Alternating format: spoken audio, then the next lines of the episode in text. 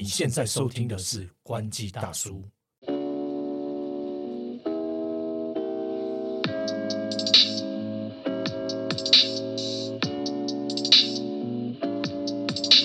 嗨六，嗨，头哥，今天来聊一下 Google 的新机 Pixel Eight。对这款手机在十月初的时候，在全球，然后台湾也跟着发表。那也现在也已经上市了，消费者其实都可以直接在台湾大哥大门市体实际体验到这款新机，就是这个八 Pro 跟八没错，没错，没错，没错。那今天就是简单跟大家分享一下，因为我本身我的背机是 Pixel 嘛，虽然说是六 Pro，有点久远，就分享一下我们对于新机的一些特色的看法，然后还有呃我们自己在使用上面的一些体验，然后也聊聊它在呃 Google 推出手机这件事情在市场面啊产业面上面有什么样的影响，跟它的一些呃目前的状况是什么这样子。那我们首先来聊一下，这是这一款新机的特色。对，当然 Pixel 手机的特色不外乎就是它就是 Google 的亲儿子嘛，对因为它一定肯定是搭载最新的 Android 作业系统。那这一次是 Android 十四嘛，对，那除了这个之外，就是说它强调它的一个 Tensor 的一个处理器，它也也也自也也自主研发处理器嘛。对，那甚至就是说它的最重要的一个功能就是 AI 的应用。没错因为这几年其实它一直在透过就是用软体的方式去优化。呃，这个这个手机手机的拍照功能，那过去都是在讲所谓的机，从最早的时候，大家可能比较不是在沟通 AI 的时候，强强调是这个呃继继续学习，然后行动运算。那现在其实在讲的基基本上就是 AI 导入在各各各式各样的应用功能上面。那最清楚、最明显的一个体现就是在这个拍照部分。对，没错。这次的拍照，我看发表会跟刚刚稍微体验了一下，哦，确实是它多了像是那个完美团体照、完美合照的这个对效果。这个效果大概是一个怎么样的状况？对，完美合照是我觉得是这一次最大的亮点啊。那这个亮点就是说，其实过去我们在拍合照的时候，你可能会遇到每个人他可能的表情是不一样的，就是在喊一二三，有些人可能哎歪嘴，歪嘴啊，或者是说哎有人笑，有人忘了笑或什么，就是慢一拍或怎样的。那完美合照的好处就是在于，就是说你拍完之后，你可以去换这个人的的表情表情。那这个表情其实并不是说就是什么移花接木，对它其实是在说，我们可能是按一个快门，但事实上其实它背后可能就是有预，就是算是连拍这样。对那你可以从就是拍的这些照片里面去挑选一张，你觉得它就是比较 OK 的一个一个一个表情，对，等于是说就事后去做做这个调整啦。没错，没错，没错。其实这个照片上面的功能，大概从 Pixel 六开始，它就有像是修复模糊啊，然后还有像是快速的去背等等的这些功能。我觉得这个功能真的是很实用，因为以往啊，像我们自己有在用一些修图软体，像是 Lightroom 啊，然后或者是呃，我们现在在做短影音，像我是用 Canva，然后它同时也有提供这样子的功能。但是这个功能就是怎么样？你用第三方的 app，你就是要付费。那你买这只手机，你就可以很快速的使用这上面的功能啊。因为修图真的每个人都在修啊，修到连我妈都认不认得。对，不过这修复修复的功能，我觉得真的是蛮棒的啊，也是也是说蛮实用的，因为毕竟它是一个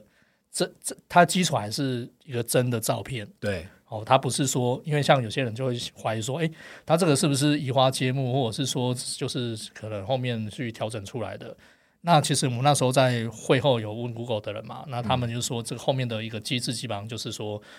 其实就是你虽然按按一下快门，事实上其实它已经存了有有几张照片，然后你可以去做挑挑选，所以这个都不是说什么透过什么移花接木，或者是用 AI 可能帮你制造出一一个假的照片对，对因为其实现在 AI 很多应用嘛，其实都可以把它做做成不同的表情啊，或者什嗯么，就是后置可以做出很多这种这种这种效果出来。那事实上，它的基础还是说它是用原本的你拍的照片，然后你只是说事后去做挑选。对，没错。其实这个功能呢，就是听起来很炫炮，但是同时间按下快门拍下多张照片，其实这在手机的计算摄影已经行之有年了。不管它是要做 HDR，呃，或者是做这种像是各种的生成亮度等等哦，它都是可以套用到这个功能。只是 Google 在做手机的时候，它进一步发挥它的软体长才，然后把 AI 套用进去，然后可以快速的就去做到一些，比如说大家平常还要去使用第三方 App 才能做到的事情。其实像这种呃，从第三方 App，或者是像比如说 iPhone 好了，可以看到很多朋友 iPhone 他会拿去改机嘛，越狱。那其实里面有很多功能，后续也会被借进到呃，像是苹果后续的这个 iOS 版本里面。比如说像是 Shortcut 捷径等等，当然 Google 它最大的优势就是它是做软体出身，所以说它在做 AI 这件事情上面，就真的是搭配它的这个 Tensor G 三的晶片，当然又有更进一层楼的表现了。其实它的 AI 功能，像是呃它的这个即时翻译功能，我觉得也很实用。呃，怎么说呢？它使用场景有点像是你看 YouTube，但是有时候我们在看的资料，它可能不一定是台湾的。就是说，你可能会听到外语，不管是英文或是日文，那它可以及时生成字幕。嗯那这件事情也是让这只手机它在应用场景上面会更多元。那包括现在 Pixel 八，它又多了像是可以在通话的时候，它可以去 AI 帮你降噪，对不对？嗯嗯。那像这样子的功能，其实就是对应呃使用者方方面的需求来说，我觉得都相当呃大的体验。嗯。那还有像是 Google 它本身在 AI 方面的这个着力点，其实可以大家比较常用，可能是 Google Assistant 嘛。嗯嗯嗯。那像 Google 的助理呢，以我自己对比跟 Siri 好了，他们两者在使用上面，呃，确实是 Google 助理，我觉得它的这个执行的理解程度会比较好一点点。那我当然也不是说只有我个人体验这样，其实大家如果去搜寻很多国外媒体，他做了比较更广泛的测试的话，也可以发现，其实 Google 助理有它的长处在。我举一个简单的例子好了，呃，比如说 AI 这件事情，就是语音助理这件事情呢。它就是弱 AI 嘛，它基本上就是执行一些指令，但是执行指令的时候，它通常都会有一个呃，除了你给它很明确的指令之外，我们一般平常在讲话的时候，还有一个上下文的对应关系。像是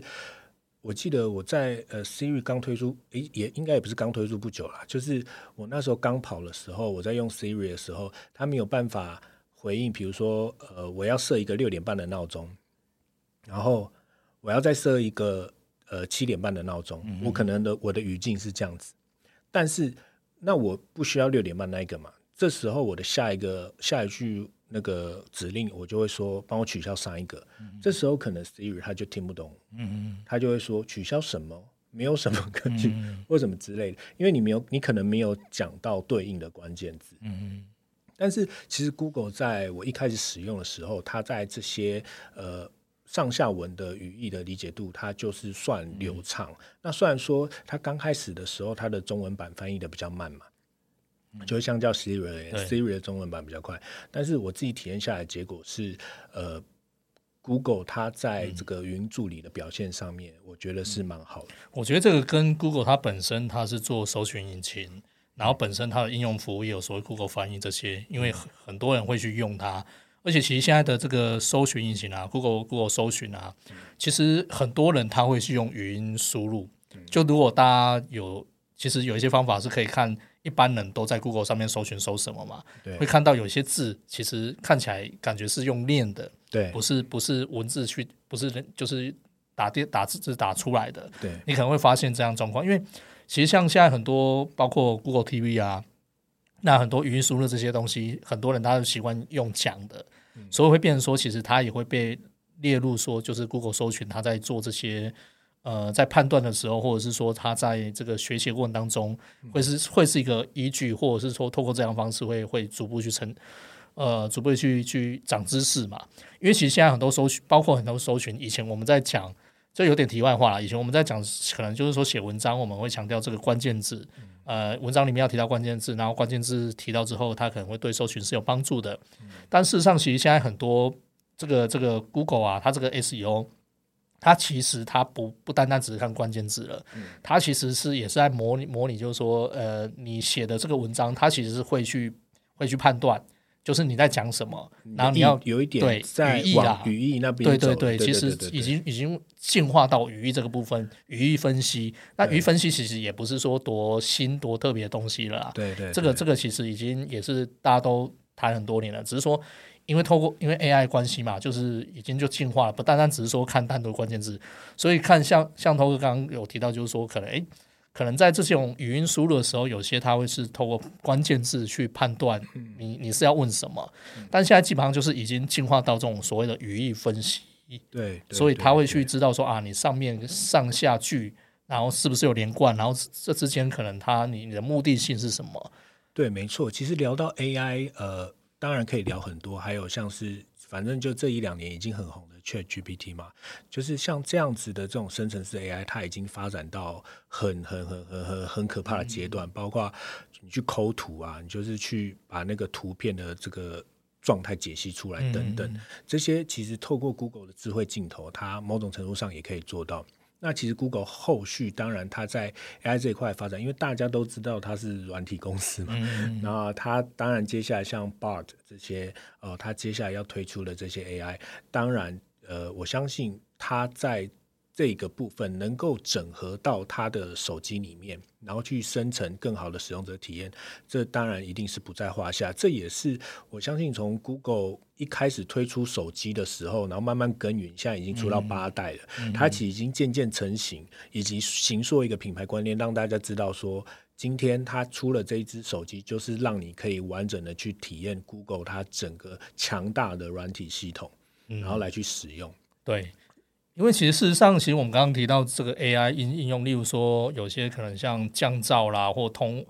通话的这个降噪功能，或者是拍照这一部分，其实呃，大家如果有听我们大概前几集有提到，就是说 AI 就是应用在我们生活上面哪些嗯哼哼哼，部分嘛，例如说像手机有哪些 AI，对。其实我们之前就有聊到很多像这种所谓的通话降噪或即时翻译这些等等的，因为之前刚好之前在应该在去年的时候，我去参加高通这个就是每年一年一度的这种技术高峰会，其实就有展示很多这种所谓的即时翻译，例如说我们现在可能同时间有很多人在讲话，有人讲中文，有人讲英文，有人讲西班牙话，它其实就可以及时去做翻译，多多人同步这样，其实就已经有开始有这样的应用出来。那我觉得 Google 比较厉害的地方就在于，就是说，其实它比较就是说这些这些应用可能都不是它大家都有在做，对，就它不是唯一在做的。那它可能是比较快去把它做成型，就是把它推到这个这个应用应用端上面，因为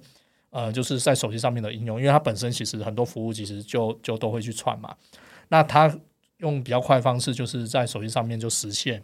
那当然就是说，因为它的自己 Android 系统是它的，嗯嗯，那它可以去优化这个所谓的使用者体验。对，没错，对，那所以很多我觉得手机最后比已经不是在比所谓的硬体规格，就是你效能多好，怎么样？对对，已经不是在比这个东西。那现在大家在讲，后来有一段时间在讲谁的软软体力，就是就软软体的一个一个整合服务，整合服务谁做的比较好？那一方面，我觉得其中一个关关键就是说，所谓的这种应用场景，你这个东西要用在哪个地方，然后怎么让大家用起来会觉得很方便、很自然这样。对，那我觉得这个可能就是说，Google 相较于其他的这个手机手机厂商来说啦，这一块确实是做比较好，因为毕竟系统它自己的，那它现在也有又有所谓做 Tensor 的这个这个处理器，所以它也可以在 AI 部分去做做一些优化。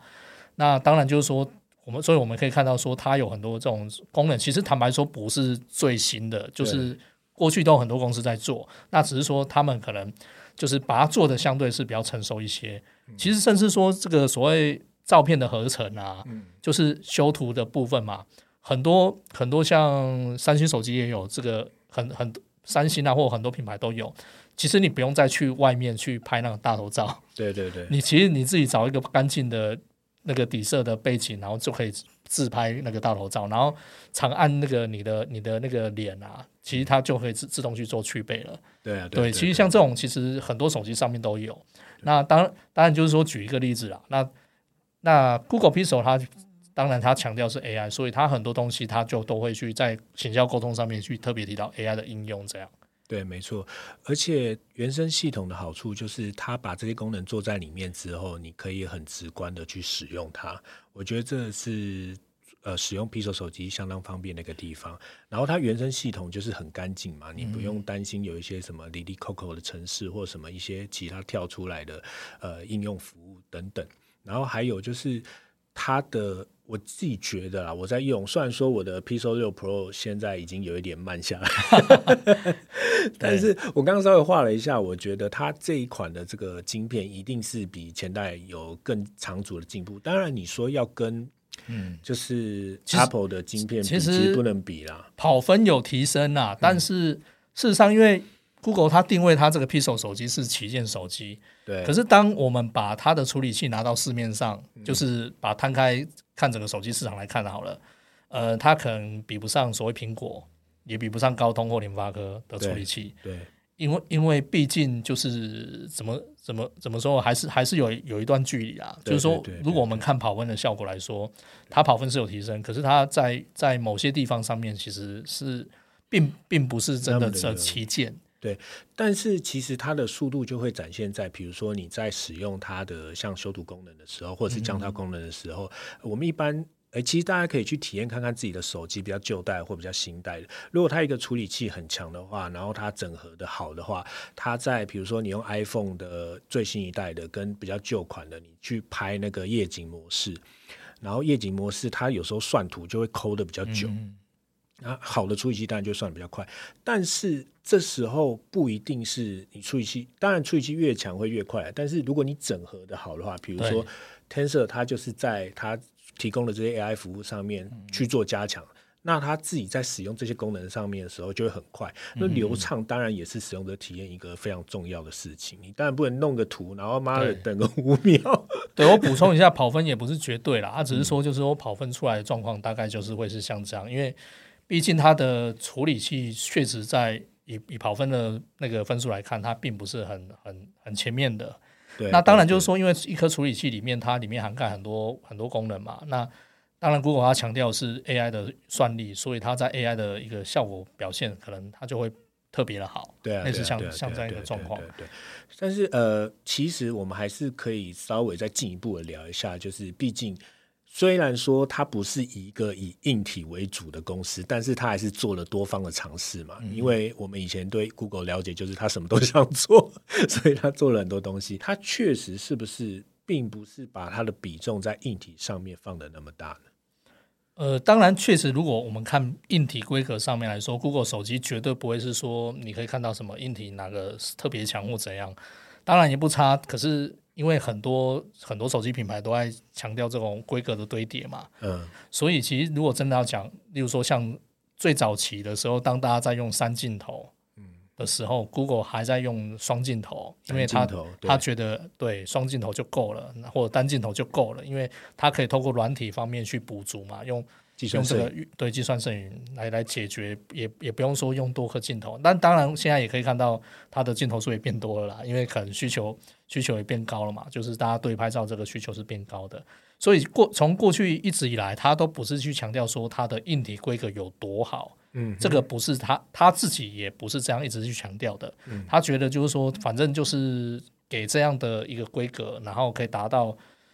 透过它这个这个后面的这个一一些一些 AI 的一个加持，可以达到就是不输别人的一个效果。那当然就是说，它向来就不是一个强调特别特别去讲说硬体有多好有多好的一个公司啦。它强调还是在软体，尤其是说它这一次这个 Pixel 八系列啊，它是有这个七年的 Android 的一个更新服务。对对，一一般好像我记得都是都只有四年啦。对。那最早他们也是提供四年，就保证承诺四年内我会我会持续提供更新嘛。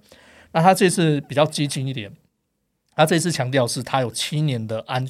这个系统更新啊、安全性更新的服务啊，也就是说，可能你可能用了用了七，就是反正用超过四年、五年、六年，你还可以继续去收到这个一个更新。因为很多手机其实超过，例如说四年，其实就已经没有更新服务了。对对，那他这一次他也是特别去强调这个部分。那当然也是因为说他向来就是去强调这个软体嘛，嗯所以他自己也在这一次在 Pixel 八的时候，就是有提供到七年的的一个一个软软体的更新服务。了解。对，那它市场销售的表现状况，Pixel 系列对一直是不可能不可能在前十。里面啊，就之前来说，为什么不可能呢？嗯因为你看，如果大家有在注意那个报榜，或者是有在网上面看到，就手机销售排行榜，会发现这个前十里面可能通常就会有一半或超过一半是 iPhone。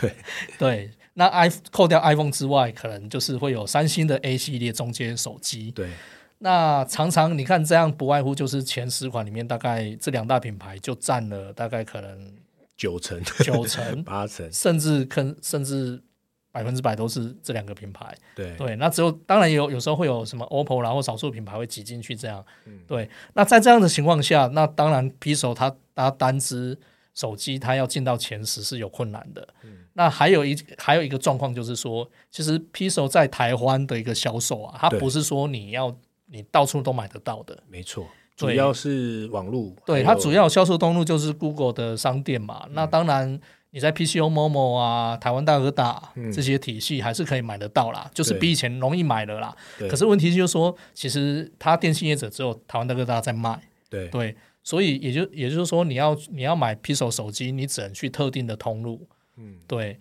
特定的通路才才能买。那在这样的情况下，就是说它的它的通销售通路没有那么多的情况下，其实它要做出这个量还是还是很困难啦。嗯嗯，对嗯，所以我们可以看到，就是说这个单机啊，例如说过去 Pixel 手机要进到前十，基本上是看不到的，甚至说你现在其实也也是很困难，因为刚刚前面就讲嘛，iPhone 或三星中阶手机就已经卖得很好。对，那不过其实以 Google 手机基本上来说的话，它就是这个品牌啦、嗯 g o o g l e 品牌它卖到前十，